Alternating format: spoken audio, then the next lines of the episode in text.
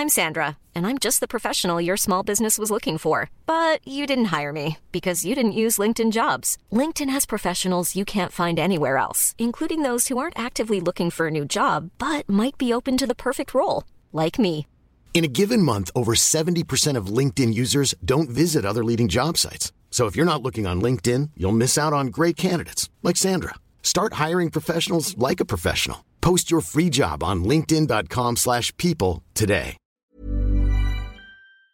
Ce week-end, Vladimir Poutine a fait face à une rébellion armée inédite contre son pouvoir. Et après des heures de tension et des troupes à quelques centaines de kilomètres de Moscou, l'opération a été annulée. Alors aujourd'hui, évidemment, on va revenir sur cette journée de samedi assez euh, historique et analyser aussi ce qui pourrait désormais se passer alors que Vladimir Poutine semble plus fragilisé que jamais. Salut, c'est Hugo, j'espère que vous allez bien, que vous avez passé aussi un bon week-end. Avec cette chaleur aussi, vous l'avez peut-être ressenti qui commence à s'installer. On est parti ensemble avec le sujet à la une des actualités du jour. Alors, au cœur de cette rébellion qui a animé euh, le week-end, il y a cet homme, Evgeny Prigogine, 62 ans, leader du groupe militaire Wagner, un groupe de plus de 25 000 hommes, un groupe privé mais tout de même très proche jusqu'ici euh, du pouvoir russe. C'est un groupe qui a été euh, cofondé notamment par Dmitri Utkin, ouvertement néo-nazi. Et aujourd'hui, il est composé notamment d'anciens détenus de prison ou alors de vétérans de l'armée russe qui ont souhaité continuer à combattre au sein de ce groupe paramilitaire. Wagner est donc présent en Afrique, on en a beaucoup parlé dans les actualités du jour, mais il était aussi euh, présent sur le front, aux côtés de l'armée russe contre l'Ukraine. Alors, entre vendredi et samedi, et après en réalité des mois de tension entre Wagner et le gouvernement euh, russe, Evgeny Prigogine s'est retourné donc contre le pouvoir russe. Il s'est retourné euh, plus précisément contre le commandement militaire russe et le ministre de la Défense russe, un certain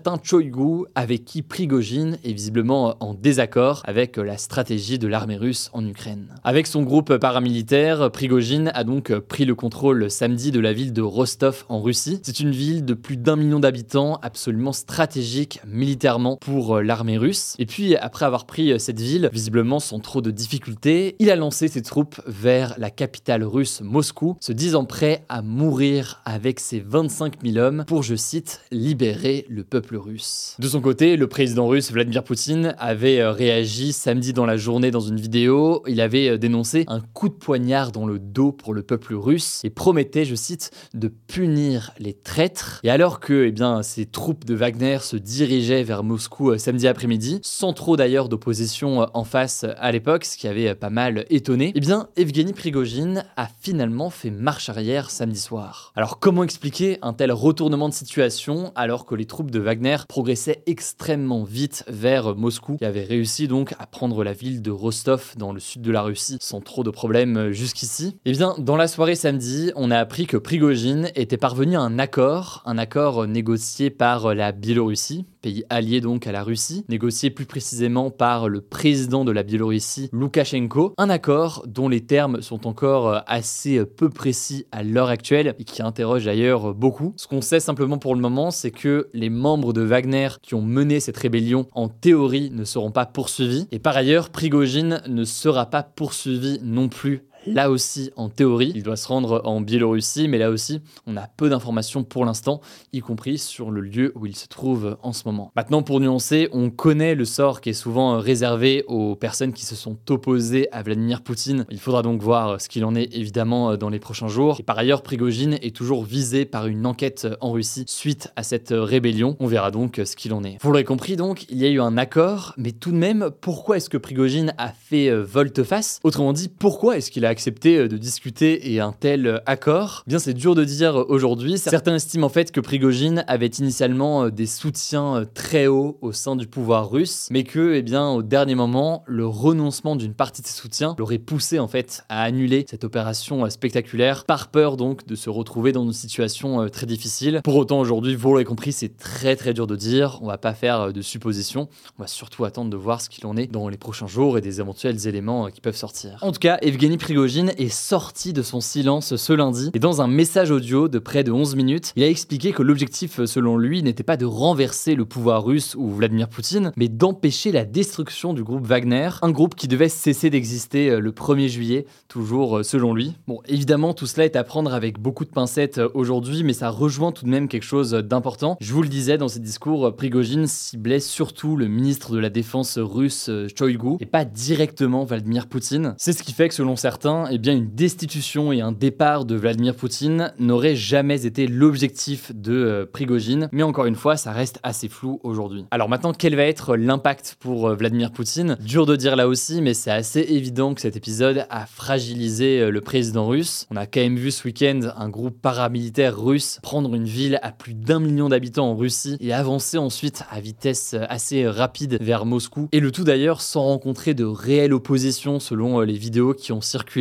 Par ailleurs, son discours samedi était quand même très alarmiste. Il a montré donc finalement qu'il n'était pas complètement intouchable, y compris dans son propre pays. Évidemment, la conclusion d'un accord a permis d'éviter des affrontements à Moscou, mais tout de même, eh bien, tout cela reste très incertain aujourd'hui. Et donc, que va-t-il se passer maintenant? Selon euh, Rob Lee, qui est chercheur au Foreign Policy Research Institute aux États-Unis, Vladimir Poutine pourrait être tenté euh, d'affaiblir Wagner ou en tout cas écarter Evgeny Prigogine, vu euh, évidemment la situation embarrassante dans laquelle ça l'a placé samedi. Mais à l'inverse, certains estiment que Vladimir Poutine pourrait tenter d'écarter Sergei Shoigu, le ministre de la Défense russe donc, même si tout cela donnerait raison en quelque sorte au groupe Wagner et à Prigogine qui était opposé à Choigu. La dernière question qu'on peut évidemment se poser, c'est la question de l'impact sur la guerre en Ukraine. En effet, le groupe Wagner eh euh, se battait aux côtés de l'armée russe dans des situations parfois tendues, mais aux côtés de l'armée russe contre l'Ukraine sur le terrain. Le groupe Wagner a notamment été euh, décisif dans le cadre de la bataille sur la ville de Bakhmut. Alors évidemment, en cas de rébellion qui durait dans le temps côté russe, ça aurait pu profiter euh, aux forces armées euh, ukrainiennes parce que forcément ça aurait voulu dire une armée russe à la fois sur le front en Ukraine et à la fois en train de lutter en interne, si on peut dire ça comme ça, en Russie. Alors les forces ukrainiennes affirment qu'elles ont continué à avancer ce week-end. Aujourd'hui, dur de dire quel va être l'impact potentiel de cette tentative de rébellion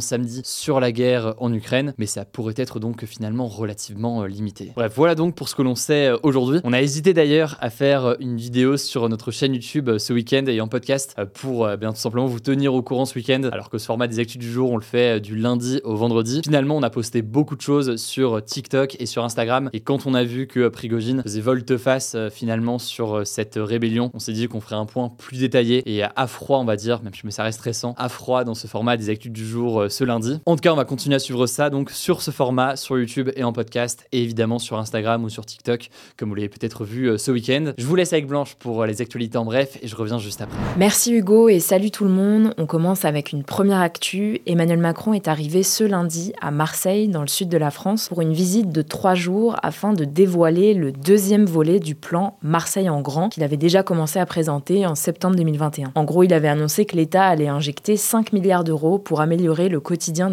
L'objectif de cette visite, c'est donc de faire le point sur ce qui a été mis en place en deux ans. Et selon le gouvernement, 90% des projets prévus auraient été engagés, avec notamment un renforcement des effectifs de police et une rénovation des écoles. Il faut savoir que cette visite se fait dans un contexte particulier. En effet, 23 personnes ont été tuées dans des fusillades depuis le début de l'année à Marseille. Dans un communiqué, les syndicats se sont opposés à ce plan Marseille en grand, qui selon eux risque de rendre la ville encore plus inégalitaire en repoussant les classes populaires en dehors du centre-ville par exemple. Deuxième info, la première ministre Elisabeth Borne fera le point sur plusieurs réformes dans les 15 premiers jours de juillet. C'est ce qu'a annoncé Emmanuel Macron dans un entretien accordé au journal La Provence ce lundi. En fait, le président lui avait donné 100 jours après la réforme des retraites pour relancer d'autres réformes. Pendant ce point, elle devra notamment expliquer les avancées du gouvernement sur le projet de loi sur l'immigration, qui est déjà très critiqué, et sur ce qui est prévu aussi en matière d'écologie. Troisième info, toujours dans le même entretien pour le journal La Provence, Emmanuel Macron a annoncé que les amendes pour consommation ou possession de cannabis pourront être réglées directement par carte ou en liquide auprès des agents qui seront équipés de 5000 terminaux de paiement d'ici la fin de l'été. Le but, c'est d'éviter les impayés puisqu'aujourd'hui, seuls 35% de ces amendes seraient réglées puisqu'il faut les payer par télépaiement entre 45 et 60 jours après l'événement. Cependant, le syndicat de police unité SGP Police Force Ouvrière a estimé que cette nouvelle procédure n'était pas une bonne idée et qu'elle risquait d'être compliquée à mettre en place par les policiers. Quatrième actu, on va revenir sur l'opération Wambushu, cette opération controversée qui a pour but de lutter contre l'immigration illégale et la criminalité à Mayotte, un département français d'outre-mer situé dans l'océan Indien. Eh bien, le ministre de l'Intérieur, Gérald Darmanin, qui avait lancé l'opération il y a deux mois, s'est rendu ce week-end à Mayotte et il a annoncé le prolongement de l'opération jusqu'à fin 2023. Depuis le début de l'année, 275 bidonvilles ont été détruits, soit beaucoup moins que prévu. Le ministre a donc assuré que 1250 logements insalubres seraient détruits d'ici la fin de l'année et ils devraient être remplacés par des logements sociaux. Cinquième actu rapidement, le footballeur français Benjamin Mendy va être rejugé pour viol et tentative de viol à partir de ce lundi devant la justice britannique. En fait, en janvier, il avait été jugé non coupable de six viols et d'une agression sexuelle, mais les juges n'avaient pas réussi à trancher deux autres accusations, dont une pour viol et une pour tentative de viol. Ces accusations vont donc être réexaminées et tranchées pendant les trois prochaines semaines. Les résultats de ce nouveau procès devraient être déterminants pour la suite de la carrière de Benjamin Mendy, qui est à l'arrêt complet depuis près de deux ans. Sixième actu, plus de la moitié des Français ont souffert de la chaleur dans leur logement pendant au moins 24 heures en 2022, selon la dernière étude de la Fondation Abbé Pierre. En fait, plus de 5 millions de logements en France sont ce qu'on appelle des passoires thermiques, c'est-à-dire des habitations qui consomment énormément d'énergie pour se chauffer en hiver ou au contraire pour se refroidir en été. selon la Fondation Abbé Pierre, cette précarité énergétique serait une nouvelle forme de mal logement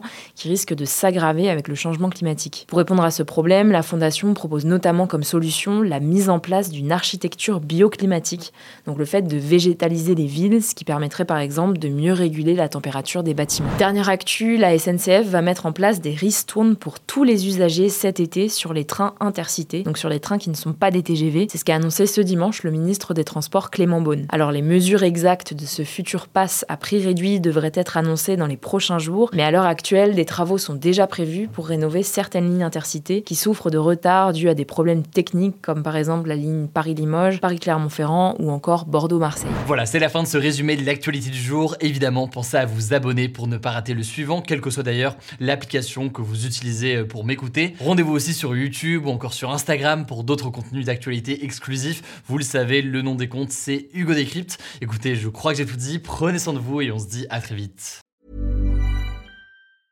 Mom deserves the best, and there's no better place to shop for Mother's Day than Whole Foods Market. They're your destination for unbeatable savings, from premium gifts to show-stopping flowers and irresistible desserts. Start by saving 33% with Prime on all body care and candles. Then get a 15-stem bunch of tulips for just $9.99 each with Prime. Round out Mom's menu with festive rosé, irresistible berry chantilly cake, and more special treats. Come celebrate Mother's Day at Whole Foods Market.